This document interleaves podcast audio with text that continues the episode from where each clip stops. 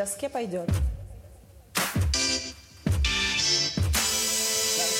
Всем привет! Это подкаст «К доске пойдет», и это уже четвертый наш выпуск.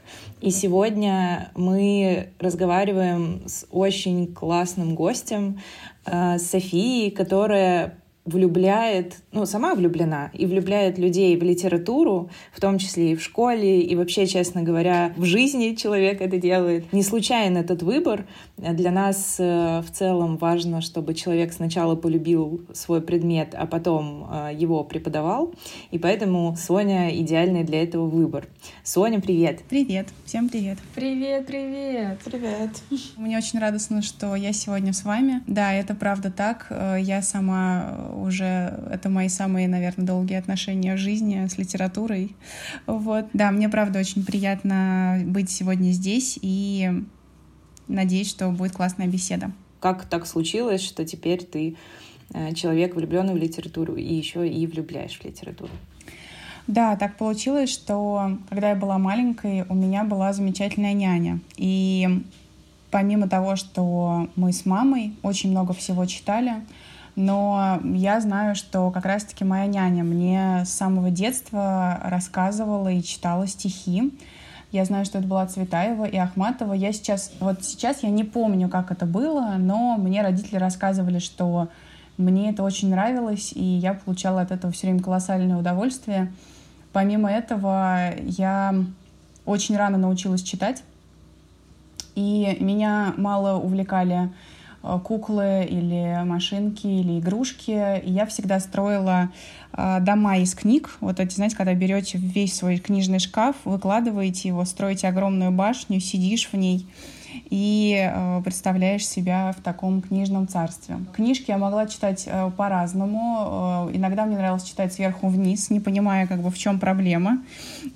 Когда я была маленькая, я спокойно, в общем, просто мне нравилось ощущение книжки в руке.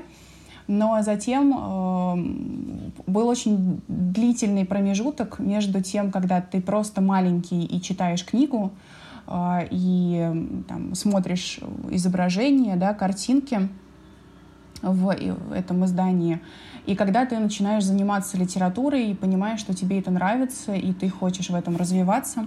Вот, и прошло э, много времени, вплоть до восьмого класса, когда я поступила в лицей э, на Воробьевых горах, и сейчас, к сожалению, этот лицей уже там не существует, но мне повезло, я э, училась у замечательных преподавателей, и которые как раз-таки, я не побоюсь этого слова, абсолютно были судьбоносными вообще в моей жизни, потому что я пришла, я, если честно, очень многого не понимала и вообще не знала, откуда они берут эти мысли, эти какие-то заключения, когда мы читали разные тексты но от этого мне все время было только интереснее. То есть я как-то все-таки хотела в себе найти эту потайную там какую-то способность. Вот, поэтому все это просто началось от того, что со мной рядом были люди, которые сами были увлечены литературой, очень умело ее читают и не спеша умеют вчитываться в детали, в какие-то скрытые смыслы. И это просто, вот, если честно, у меня были очень хорошие проводники, которые заражают своей любовью. После этого все и началось. Вот такой, такая история. Ну, звучит очень волшебно. Мне особенно очень понравилась идея башни из книг, э, домика из книг. Э, мне кажется, я попробую. Вот, про преподавание просто тоже, да, ведь сразу был вопрос. Э, он очень тесно связан с моими как раз-таки наставниками, моими учителями. Так получилось, что я в восьмом классе решила, что я буду поступать на филологический факультет Высшей школы экономики. Это было абсолютно четкое решение, и э, я не раз видела какие-то такие ухмылки, наверное, от людей, которые говорят, а, ну понятно, там в 13 лет ты уже знаешь, кем будешь. Не знаю, я почему-то очень искренне верила в то, что мне хочется заниматься филологией, и я благодарна родителям, что они не стали меня отговаривать, потому что а, это не юридический факультет, это там не экономический, не еще какой-то, и, наверное, там филология, не, ну, непонятно действительно, что это будет. Вот, но меня никто не отговаривал, и когда я училась на втором курсе, мне написал мой преподаватель и сказал, что нужна моя помощь, вот, и, если честно, мои первые опыты были как преподавателя словесности, то есть я никогда не, не, ну, внутри себя не разграничивала русский язык и литературу. Это очень сложно, мне кажется, сделать, потому что читать и там не понимать, как устроен язык, или наоборот, да, понимать э, его истоки и не пользоваться этим инструментом в чтении сложно, если не сказать там невозможно или странно. Вот, поэтому я всегда позиционировала себя как преподаватель словесности, и у меня были первые опыты тет-а-тет занятий, да, как там сейчас там, репетитор или личный учитель, как угодно это можно называть. Вот, после чего как раз-таки, в общем, мне просто сказали, что давай-ка ты тоже попробуешь. Кажется, есть э, у тебя на то там силы и, и возможности. Поэтому все это было... Я всегда хотела попробовать. Мне в детстве тоже всегда очень нравилась идея вот всем ставить оценки. Но все это как-то пришло в нечто гораздо большее, чем просто проверка тетради, конечно. Вот поэтому так все и началось. Тоже довольно рано, получается, вот со 18 лет. Это прекрасно, когда ты с такого начального подросткового возраста уже знаешь свою цель, знаешь итоговый свой результат, и просто к этому идешь и вдохновляешься этим каждый год. Люди 18, 20, 25 лет не могут себя найти, как-то привязать к какому-то делу. И... 30. Что ж ты, что ты забываешь? 35? Да, ну то есть люди всю, всю жизнь находятся в этих поисках. И чем раньше как бы ты себя как-то куда-то присоединишь, тем, ну, это, это лучше, мне кажется. Это круто. А можешь э, вопрос такой про э, преподавание и про Э, именно преподавание, да, там, ну, словесности. На самом деле мы, наверное, можем пользоваться термином словесности в рамках подкаста. То есть для тех, кто сейчас э, может быть немного сконфужен тем, что мы перешли на термин, да, это, по сути, такое сложение из русского и литературы, да, которое называется красивым словом словесность. И вот перенесла ли ты в свои преподавательские практики тот опыт своих преподавателей, проводников, который у тебя был? Или ты нашла, и, ну, скорее всего, наверное, я подозреваю, там, с течением времени нашла свой стиль, и вообще какой вот он у тебя? Стиль преподавания достаточно сложного предмета, на мой взгляд. Безусловно, с точки зрения перенимания опыта своих преподавателей, но я, я часто об этом задумывалась и э, пыталась Э, объяснить себе, то есть все, все время, конечно же, хочется э, там 18 лет э, уже обладать всеми теми способностями и какими-то собственными тоже фишками преподавателям, которым как минимум уже там, больше 30, а некоторым мы уже к 60 годам. Просто у людей было больше времени научиться разговаривать с разными детьми, с разными людьми. И на самом деле одним из первых уроков, которые я вынесла для себя, а, в том, что как раз-таки ко мне и к нам в лицее и там в разных других заведениях, то есть и в ВУЗе, никогда преподаватели не позволяли себе относиться к нам как к детям, которые чего-то не знают, не понимают, маленькие, которых что-то может ранить, там, травмировать. Мне кажется, это был очень важный урок, когда ты, когда, во-первых, э, к тебе всегда обращались на «вы», э, с твоего еще раннего возраста, и когда э, в тебе видели коллегу по тому, что вы делаете. То есть никогда не было такого, что если человек предлагает идею, и если, например, она действительно имеет место быть, она может быть даже в чем-то абсолютно там, революционная или в чем-то она наивна, то преподаватель никогда не мог сказать, ну что вы такое говорите, ну что это за бред, да, или наоборот присвоить вашу идею себе, если он видит в ней что-то новое и интересное, и поэтому он так аккуратненько перенимает это, да, и, больше там с вами об этом никогда не говорит. Нет, я просто видела все время э, очень тесное сотрудничество, и поэтому мне кажется, что в любом предмете вот важно понимать, что перед тобой, э, сколько бы человеку ни было лет, он твой собеседник, и если вы оба с ним о чем-то разговариваете и чему-то учитесь, то это взаимный контакт. А, поэтому дети учат преподавателя, и он, в свою очередь, их чему-то обучает.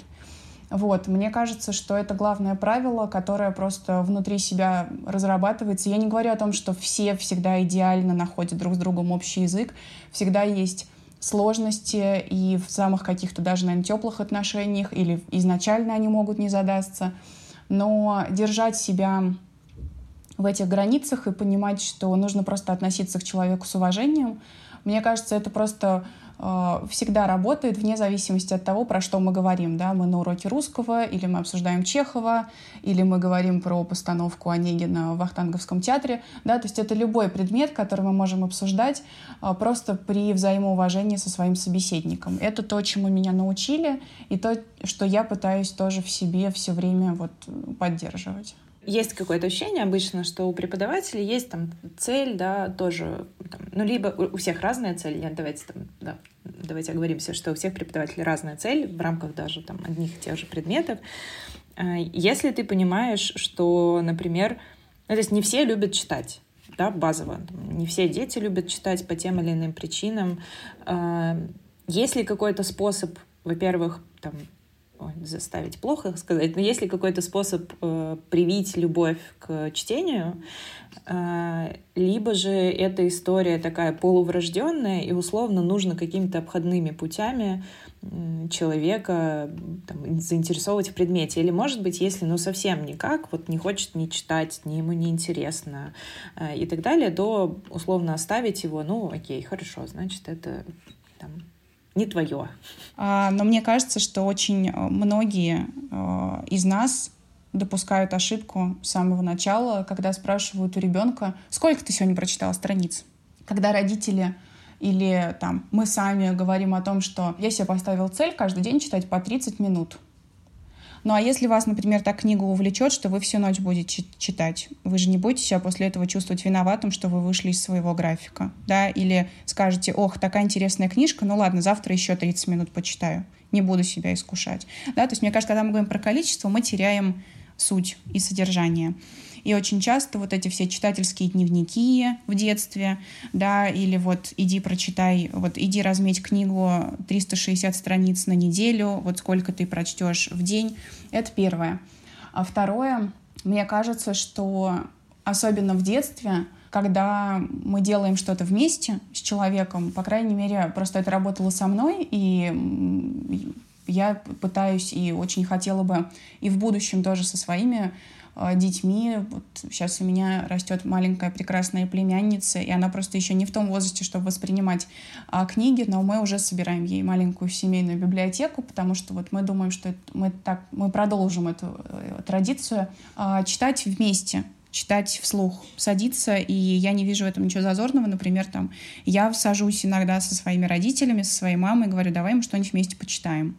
Потому что это не только суть в том, что кто-то э, прочитает вслух э, книгу, да, или рассказ, или повесть. Э, хотя сейчас дети, если вот посмотреть, дети очень плохо читают вслух, они практически этого не делают, и если вот сделать такой эксперимент, вылезает огромное количество и вообще ошибок, и непонимание того, как там это делается, просто уходит этот навык. Но это не только про чтение, это еще про то, что потом вы можете что-то с ребенком обсудить, что он чувствует, если ему нравится, то почему? Если не нравится, тоже почему? А если он ощущает какую-то близость с героями, что в нем близко, да, если ему не нравится описание природы, мы же привыкли, что, о, природа, но это, это вот сразу пролистываем.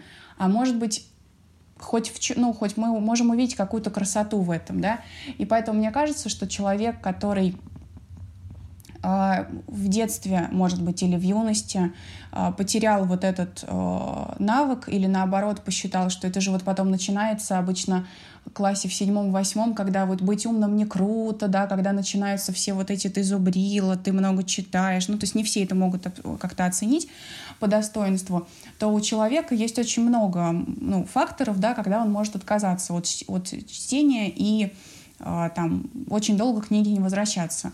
Поэтому мне кажется, что нужно, во-первых, э, просто найти э, свою форму. Да? Кто-то любит короткие рассказы, кто-то любит длинные приключенческие романы, кто-то любит э, сначала вообще посмотреть фильм и потом сказать, о, круто, я вот еще и книгу прочитаю, да, вот как бы с чего эта экранизация делалась.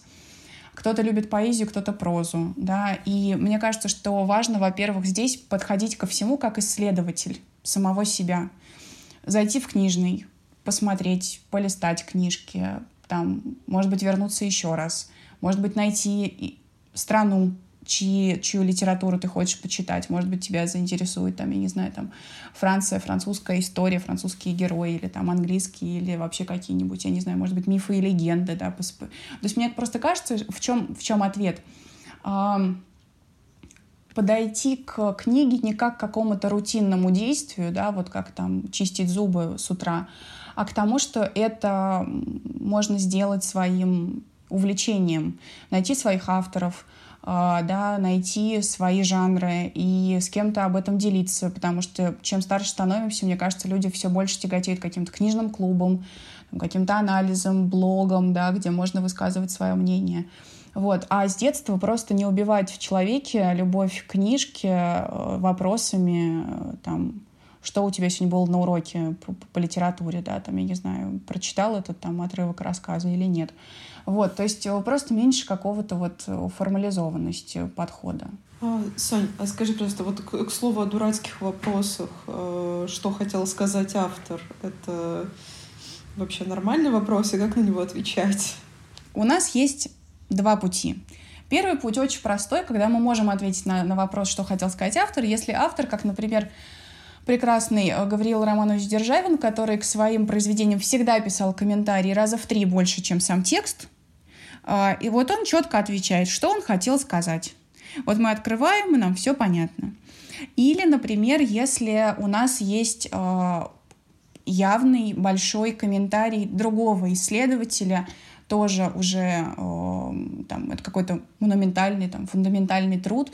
Мы открываем Евгения Онегина, и на самом-то деле у нас, правда, есть комментарий э, там, филолога да, Юрия Михайловича Лотмана, который прокомментировал каждую строчку с отсылкой к реальным историческим событиям, к тому, на каких, я не знаю, у каких портных могли быть заказаны эти шторы, и тем самым мы, наверное, можем понять э, там, к чему Пушкин это написал или что он хотел сказать. И хотел ли он что-то сказать вообще, честно Мне кажется, всегда э, важно понимать э, не что хотел сказать автор, а зачем он это хотел сказать, да, или там как он это делает, как он это говорит.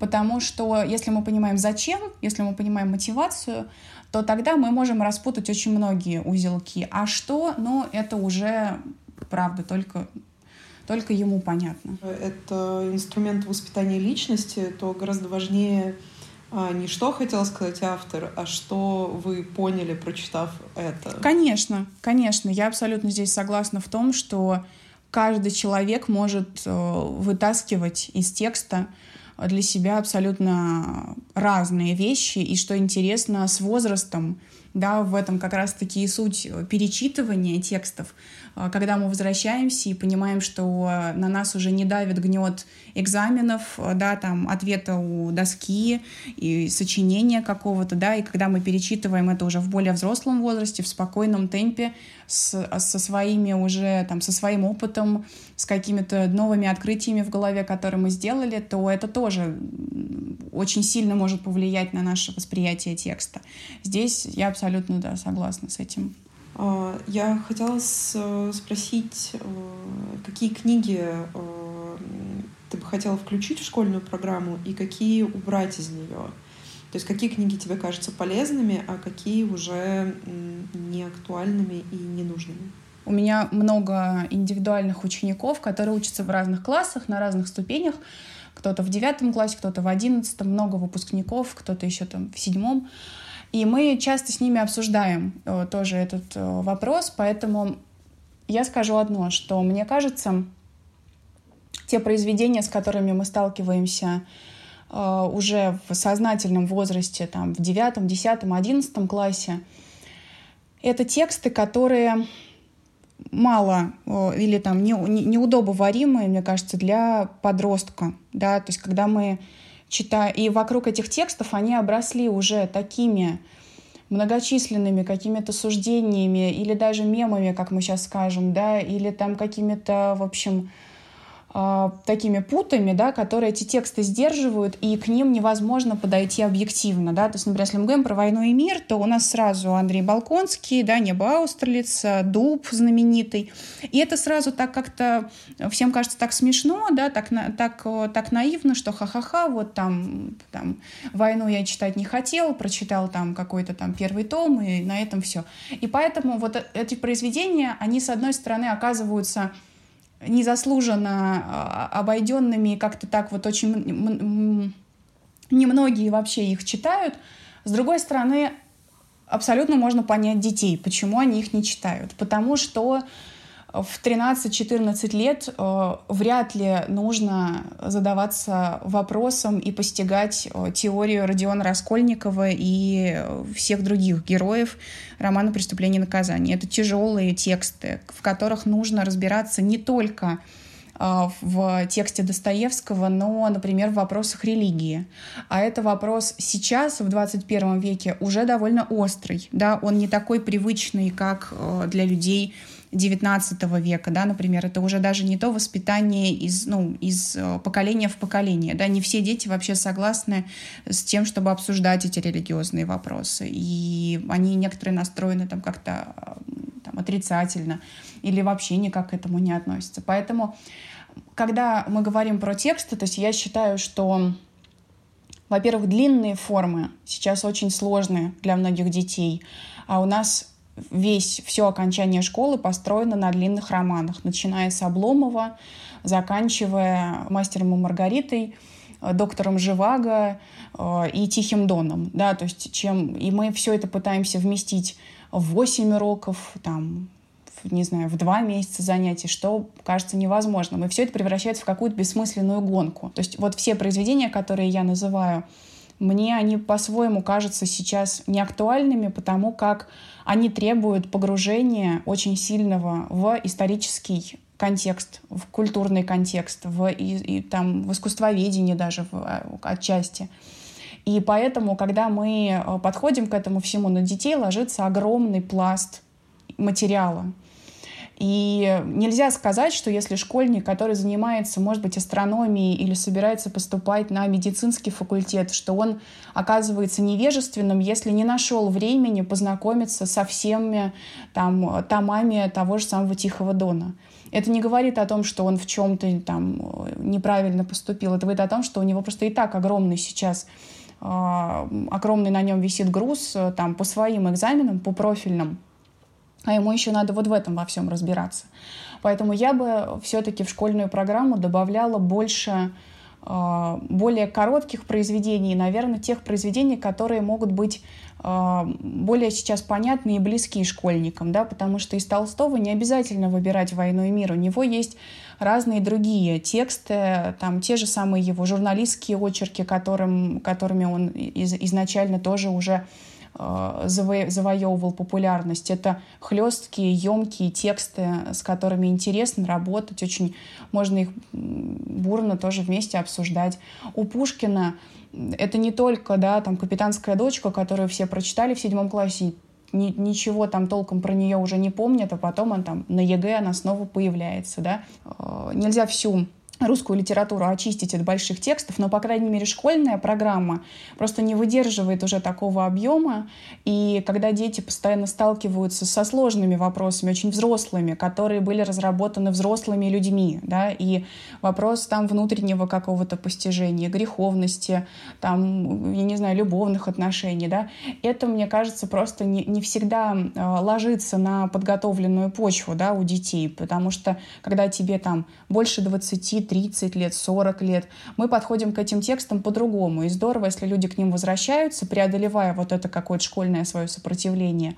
но, к сожалению, очень многих это желание отбивается. Поэтому мне кажется, что и Чехова, конечно, надо читать, и Горького надо читать, но останавливаясь на произведениях, которые также отражают авторскую философию, но, может быть, не в таком обширном и там глубинном формате, как есть сейчас. Или, по крайней мере, договариваться о том, что есть профильные дети, а они есть всегда, которые готовятся и которые рады всегда и больше, и, и глубже узнать об авторе. А есть непрофильные дети, и тогда не лишать их радости тоже участия в уроках литературы, потому что это имеет ну, как бы потом эффекты на то, как они вообще там выражают свои мысли, строят их. Не обязательно все сводить к экзаменам, да, но в целом, как они э, тоже ну, вписываются в социум. Если они уже сейчас чувствуют себя выброшенными из разговора, то, мне кажется, это неправильно.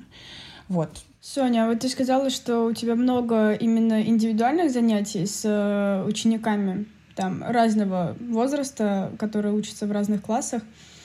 Как ты строишь с ними свои занятия? То есть, например, если это подготовка к ЕГЭ, вы созваниваетесь там или встречаетесь очно, что вы делаете?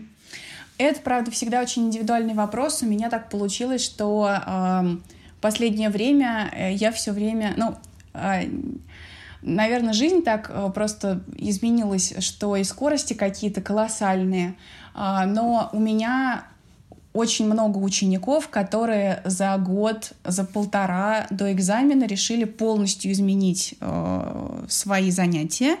И у меня было уже, по крайней мере, три человека, которые сдавали ЕГЭ по литературе, которые решили это делать за год, потому что раньше они собирались поступать на медицинский э, или уже учились даже на нем, или еще там им, реш... там, им уже пришло понимание, что они хотят поступать в архитектурный, куда тоже, ходят, куда тоже нужно сдавать ЕГЭ. И поэтому э, очень часто я оказываюсь э, перед ситуацией, когда человек ничего как раз-таки в школе не читал, по крайней мере, честно об этом признается, но у нас есть год для того, чтобы поднять всю, всю программу. Это кажется обычно очень сложным забегом таким для, для всех, да, то есть это такой спринт-марафон, потому что нужно целый год э, активно заниматься, не сбавляя темпа, и каждый урок превращается э, в такое интенсивное вообще э, интенсивное занятие, вот, поэтому мы всегда строим индивидуально программу в зависимости от того, какие у, у человека цели. Да, то есть некоторые говорят, что там мы хотим попробовать себя в Олимпиадах, и тогда мы делаем на это упор. Некоторые честно говорят, что нас устроят вот такие проходные баллы, и у нас помимо этого есть еще четыре предмета, к которым мы также должны подготовиться, потому что мы готовились к абсолютно другому, и там не тираньте меня, пожалуйста, подготовьте к этим баллам.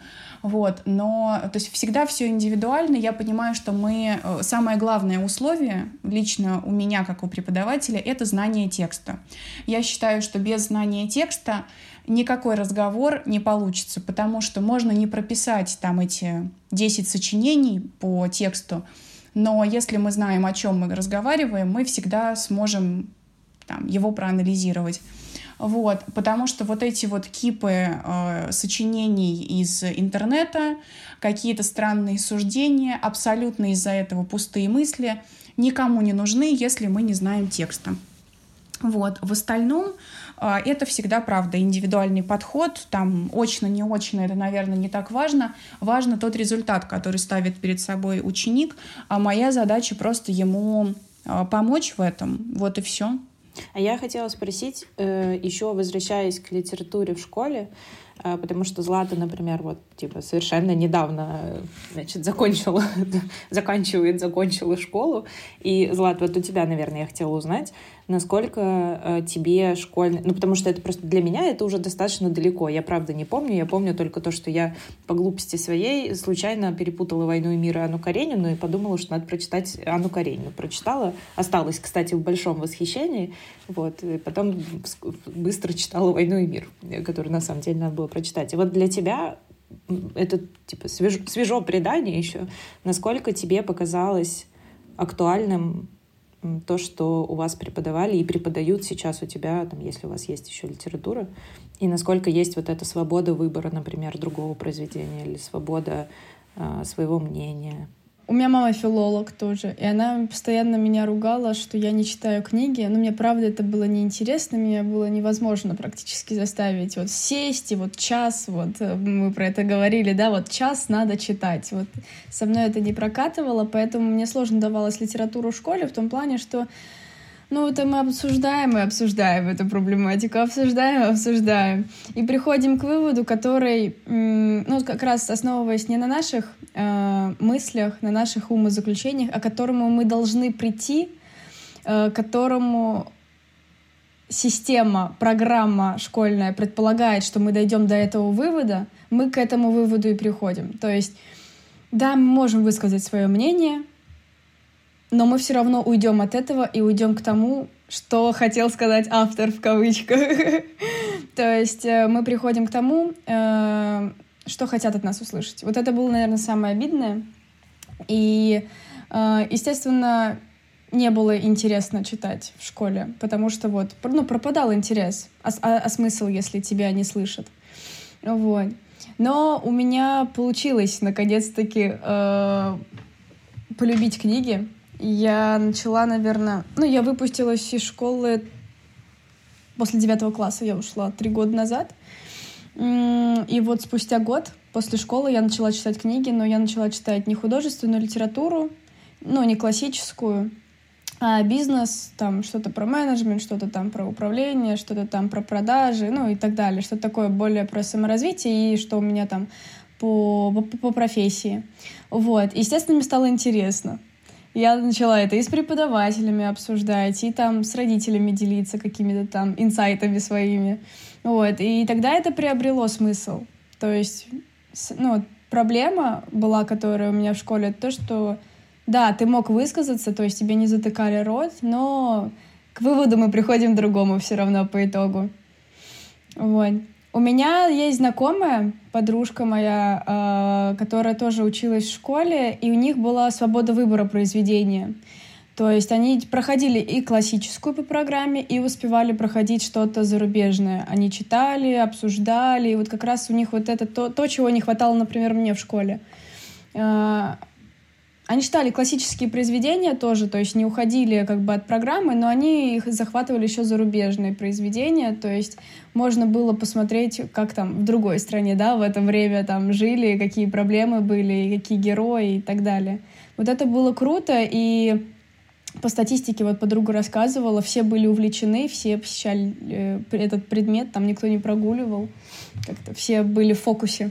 Ну, в общем-то, мы просто, кажется, подтвердили, да, то, что Соня рассказывала в начале, да, про то, что ну, под, подход в преподавании в том числе, конечно, влияет. Но мне тоже, мне просто повезло в школе, в последнем, в лицее, в последней школе, что вот у нас была преподавательница, которая абсолютно открыто. Она, во-первых, очень увлеченно рассказывала, что она поняла, но не с позиции того, что вот я это поняла, и вы вот так вот должны тоже теперь думать. Вот. А она говорит, вы представляете, я подумала вот это, а потом вот это, а вот вам кажется, ну, и, там, из серии не, не оцените э, мое мнение, да, а, а вы вот в этот момент про что подумали? Класс! Мое мнение чего-то стоит. Э, кажется, я да, мне кажется, сейчас очень круто вот ценится вот этот диалог между учителем, преподавателем и учеником.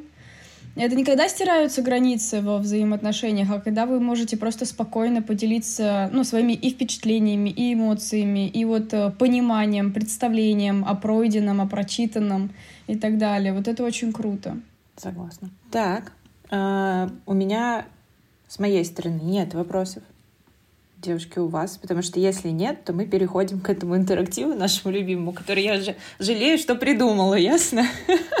про, про вопрос от преподавателя. Сонь, ты у нас вела в школе курс э, по сочинениям. Да, открытие книги. Угу. Да, и расскажи, пожалуйста, э, может быть, есть какие-то произведения, которые могли бы э, вдохновить детей на писательство?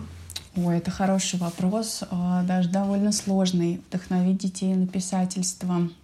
А, зная, зная вообще истории разных авторов, да, то, как они начинали писать, нет, наверное, единого рецепта, да, потому что мы знаем, что там у того же самого Пушкина дар к стихосложению, явно был, видимо, как-то изнутри него уже с самого начала, с самого рождения присутствовал, потому как делал он это с э, легкостью, да, и никак на это не влияли его ужасные оценки, получаемые в лицее, да, то есть он явно никого не прочитал и не решил, что тоже так попробует. А Чехов, например, жутко э, переживал, когда он родился в момент уже выпущенных э, многочисленных произведений Толстого, Достоевского, Лескова, Тургенева, и Чехов так все время хотел написать роман, и его жутко так это все угнетало, что писал он только одни сплошные рассказы, и вот он э, писал из какого-то внутреннего сопротивления, да, что хочется тоже этому миру что-то показать, и вот хочется э, себя себя проявить. При этом очень стеснялся, да, потому что все время выпускался под псевдонимами. Поэтому для детей э, это подводит к, тому, что вряд ли есть, наверное, я или сейчас, может быть, не смогу назвать те книги, которые подтолкнут их э, к тому, чтобы стать авторами, потому что по-разному это, это работает, да, это желание. Я думаю, что это возвращение, у нас такая кольцевая композиция получилась, это возвращение к тому, о чем мы говорили в начале, нужно просто найти э, вот свою искру, да, то есть свой тот либо жанр, либо того автора, который его человека э, вдохновляет на, вот, на то, чтобы он сам начал что-то писать, потому как я не могу, наверное, ручаться за то, да, какие книги вот э, можно прочитать. Наверное, пока не могу. Но это вопрос, над которым я уверена буду долго еще думать. Я обычно вот так как-то буду теперь об этом переживать, что вот я сейчас не нашла ответ, но я его найду. В следующем, в следующем сезоне, когда у вас будут подкасты, я приду, мы с этого, мы с этого начнем. Вот, ну, наверное, пока, пока вот что могу сказать. Да. Спасибо. Договорились. А, ну и финальный вопрос, он от тебя нам. Вот.